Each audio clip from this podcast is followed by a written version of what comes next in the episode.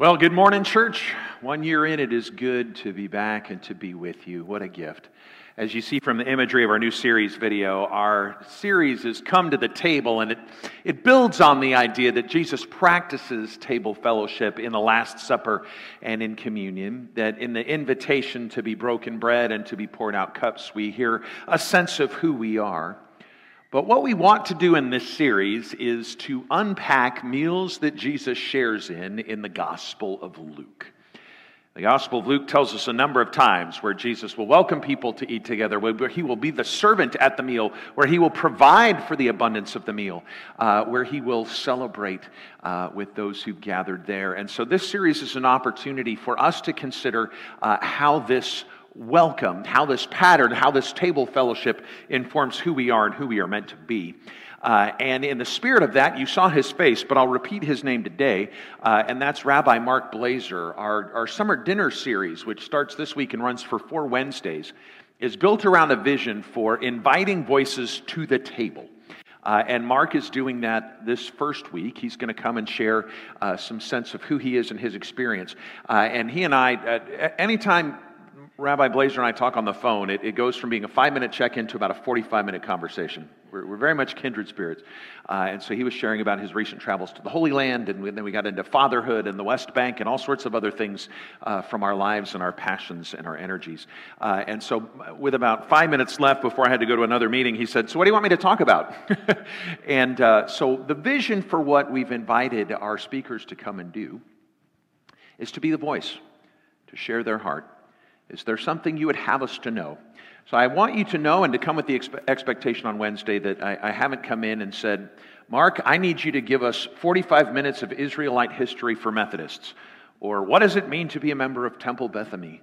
Uh, uh, but to share who you are, what your passions are, what some of your intersections in life, that as we gather around the table, as we practice kingdom fellowship, that you would share in that. And I look forward to that time with him. Would you join me in a moment of prayer as we get started today? Holy God, who feeds us with such grace and mercy, we give you thanks and praise. We ask that you walk with us. For those of us who face uncertainty in the week ahead, for those of us who greet it with worry and anxiety, come to the table. Come to the table that we might find peace, that we might find patience, that we might find strength. For those of us who look ahead to the week and do so with a spirit of optimism and celebration, come to the table, O God, and bless us with your partnership. Meet us in this time of worship that we might be able to say that the words of my mouth and the meditations of our heart that they would be acceptable in your sight. O Lord, who is our strength and the source of all salvation. Amen. So, we're in the middle of our Come to the Table series. We're not in the middle, we're on the very first day. I get used to saying these patterns. And as a part of that, I want to talk about table theology and specifically to start with the idea about how our ideas about food and the table and eating together shape how we think about God. Now, this is it is Aloha Sunday, so a lot of my imagery will be beach themes. I did not take this picture. I've never sat at a table that nice before. Uh, but uh, uh, this intersection of aloha, of welcome, of beachside gatherings, along with this table idea. But how does eating and tables impact how we think about God? And you might say, well, that's a rather strange question. But here's what I mean. For me, uh, the whole of my experience with food, and you could probably guess this by my body type, has been the tension between things that I enjoy, food that is good tasting, food that is pleasurable, and food that is good for me, that which nurtures. If you want to make it really basic for me, it would be the great debate between two perfectly good green things mint chocolate chip ice cream and kale pleasure and sustenance. Pleasure and sustenance. What we eat, what we desire, what our palate says is too spicy, too right, just perfect. The things that we enjoy, the patterns that we've learned from childhood or adapted in adulthood. For those of us that have made that transition from, oh, I would never eat fish to, oh, I love sushi. How we eat shapes how we think about God because in my life of faith, I have lived into the tension between God, I need more good. I need pleasure. I'm not enjoying my life, my struggles, my health, my marriage, my work, whatever it is, whatever you fill that space in where that sense of pleasure lives. Versus living into the tension of a God who is there to sustain, who is present, who offers the broccoli of faith and not the cheese whiz covered kind, who offers that which us sustains. And balanced against how food and table fellowship informs how we think about God, this series is going to invite us to consider how God impacts how we think about the table. Now, the picture before you is not buffering, it's not pixelated. You saw in the opening scrawl the imagery of the Last Supper across cultures and across time, starting and ending with Da Vinci, one of my favorites. Uh, but this is one I found that I just really loved. As a builder of Legos, this is the relief of Da Vinci's Last Supper made out of Lego pieces. Not Lego characters, but using the color palette of Da Vinci's painting and giving us the sense of that. Why that image? Well, because in this image, when you know what you're looking at, your mind starts to fill in the gaps. And you say, Ah, yes, I see the red and the blue that is familiar of Jesus' garb. I see disciples and their posturing in the colors. I can now make out the table and I can make out the legs. Your mind fills in the gaps with art. So, too, when we talk about this table fellowship thing, is I want to invite prayerfully a sense that God's going to fill in the gaps of our expectations. That God's going to help us to know something more about ourselves, how we see the world, and who we are meant to be. Because there are still parts in my mind that are a little bit fuzzy and will be till the day I die about my relationship with God and how God sees our world, how I see others, and how I am to relate to them. And it is the Spirit's work to fill in that gap. But before we move into our first story in Luke, I just want to carry forward into this experience. I almost feel like I owe it to you because you're putting up with my hair and my beard these days. I'm two weeks away from playing Tevye for four weekends. Stop. One of the things that happens in that show, which I, I think escapes capture, is his table fellowship. Tevye has a sense that his table is a place to practice hospitality. And very early in the first act, he runs into a displaced student named Perchik who has no place to go for the Sabbath. And Tevye says, Come, share the Sabbath table with me. He invites this new stranger who's really kind of stirring up trouble already into his home, and he has a vision for table that is informed by his understanding of God. He says, we may, not eat like, we may not eat like kings, but we don't starve to death either. He's got a sense that God's going to provide, that there will be enough. God's going to show up when we celebrate Shabbat together, when we are a people of faith together. So come, Perchik, into my home. To the point where they just show up for that meal and he introduces Perchik to his family and to his wife, and he says, He's staying for the Sabbath. And Golda's response is, Of course there is another blessing, someone else to feed. There is this beautiful connection between how we eat, how we share meals, and the work of the kingdom of God. But let's take a look at the Word of God for our time this morning as we start in the Gospel of Luke. Our first story is going to have a lot of affinity with what we heard last week. Remember, Zacchaeus was the chief tax collector climbing in a tree. He goes and has lunch in a more exclusive way with Jesus, and the people don't like that.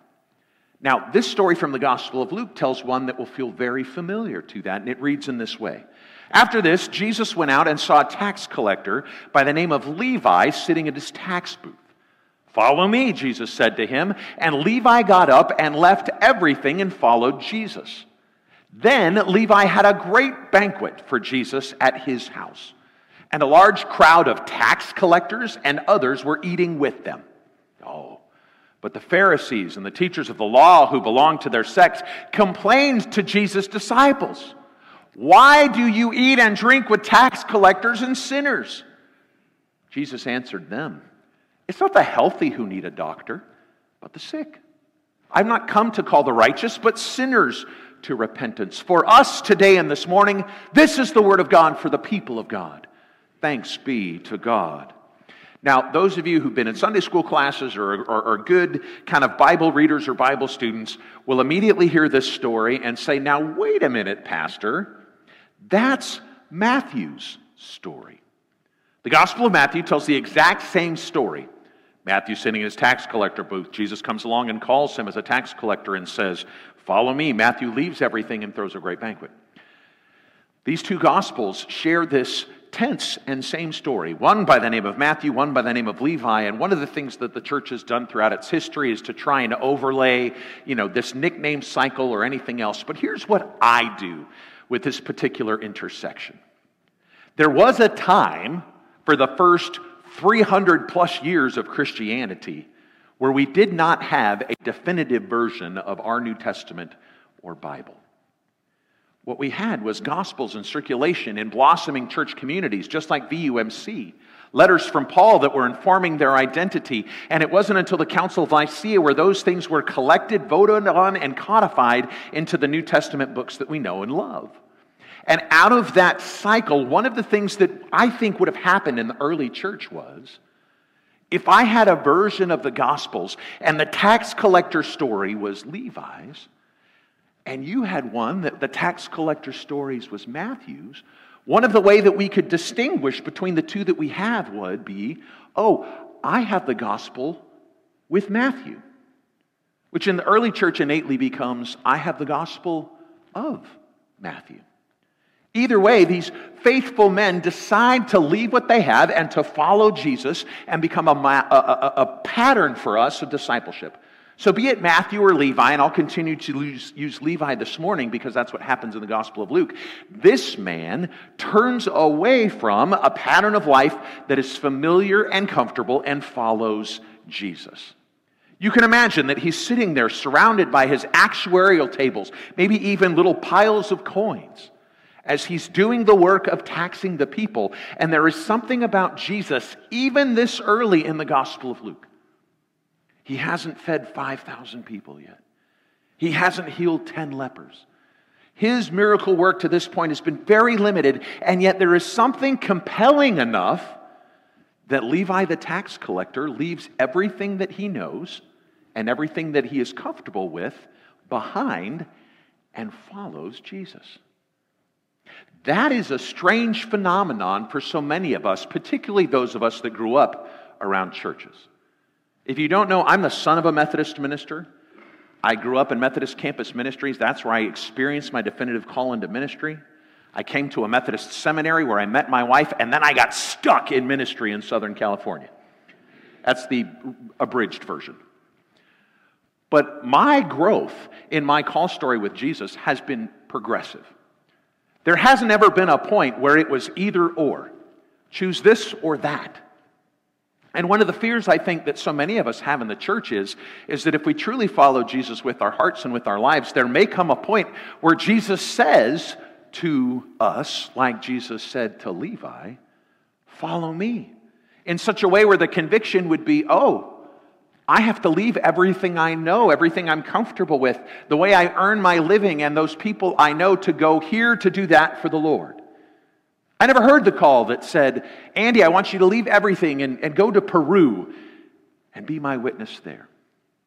So there is within me, with this pleasure sustenance dynamic of how I understand God in these stories, that tension. I wasn't ever the Levi. But I get that sense, that powerful sense of being called into something more. And what happens when Jesus calls a tax collector is that he exposes himself to a whole bunch more tax collectors. Because the first thing that Levi does is take his wealth and his opportunity, apply it to God's good work, and he throws a party, a great feast. And the people that Levi knows, the people that Levi invites, the people that he has relations with, are not the righteous Pharisees, it's other tax collectors. It's sinners like him. And so what happens is, is the first interaction that Jesus has over this meal is not with the people who get it right and who are best, but with a collection of unsavory people in Jesus' day.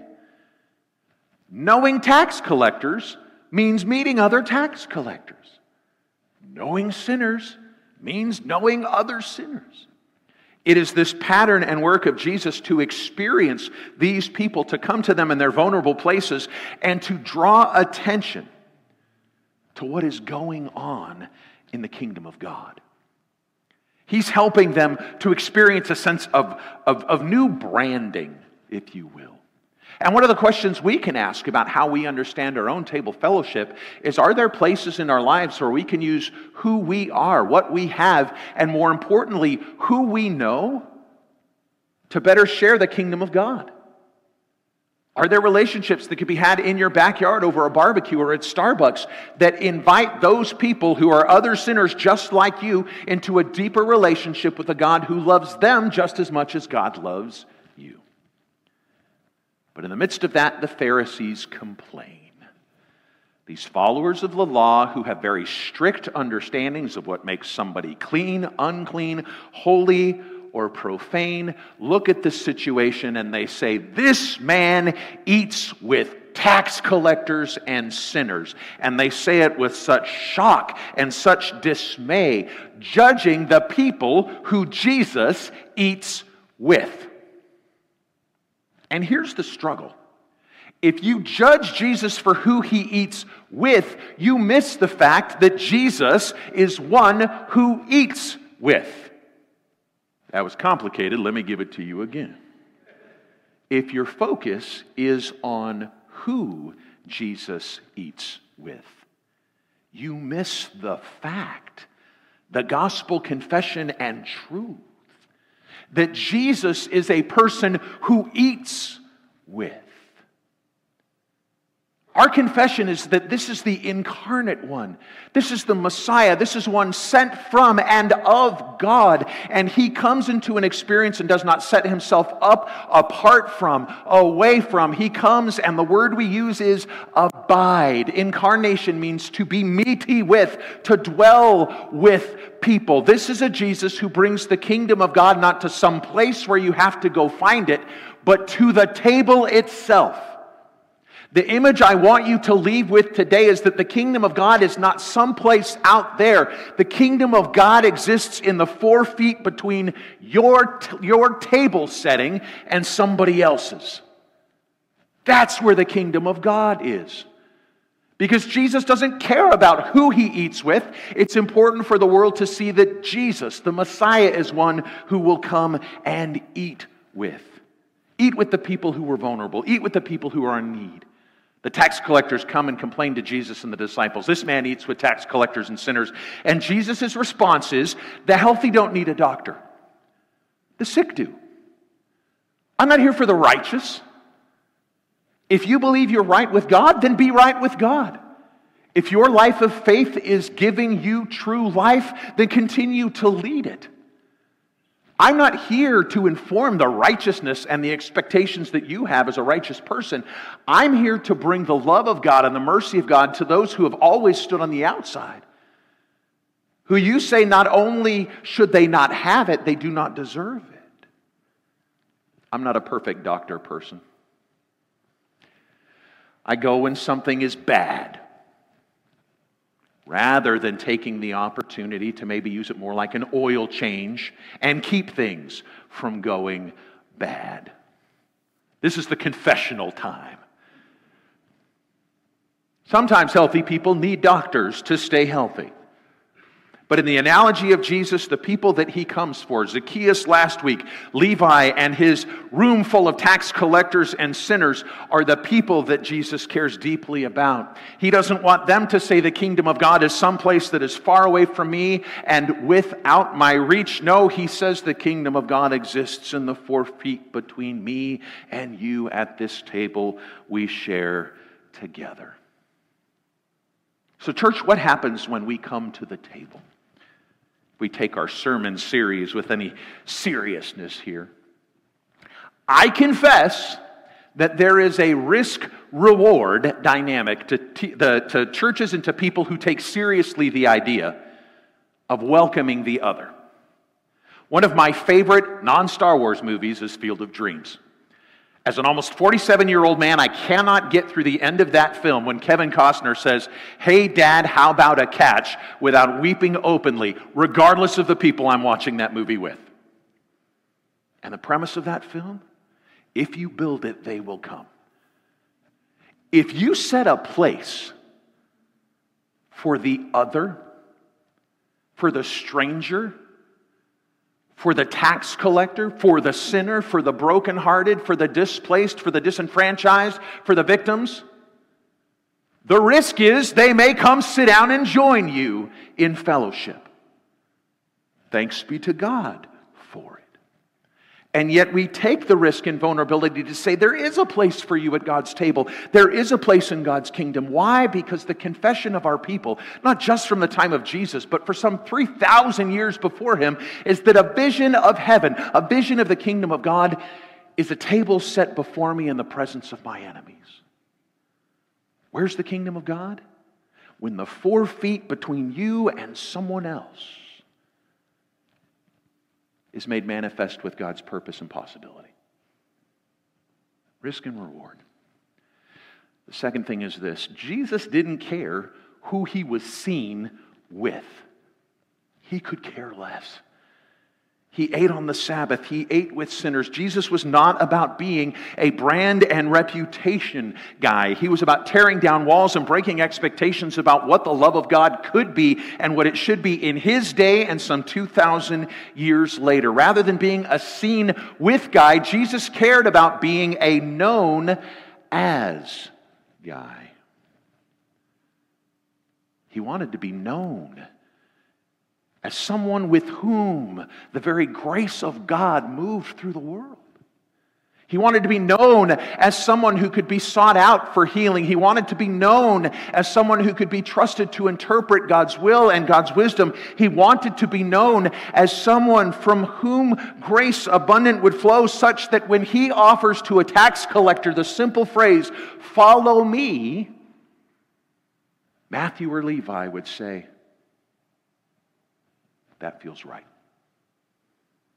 He's not a seen with guy, he's a known as guy. And so too should the church not be a who are we seen with, but rather what are we known as? Are we known for our welcome? Are we known for our worship? Are we known for the vibrancy of the Spirit in our midst? Are we known as a people who pray together? Are we known as a people who will weigh into life's difficult struggles and broken times? Are we known as those who will open arms to those who need God's deep embrace the most?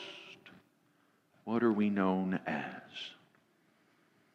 And the last question I want to leave in the room is a metaphor that I'm going to set today, but then I want to play with later. Asking the question when we talk about this idea that we will over the next month and a half of coming to God's table, where do you see yourself?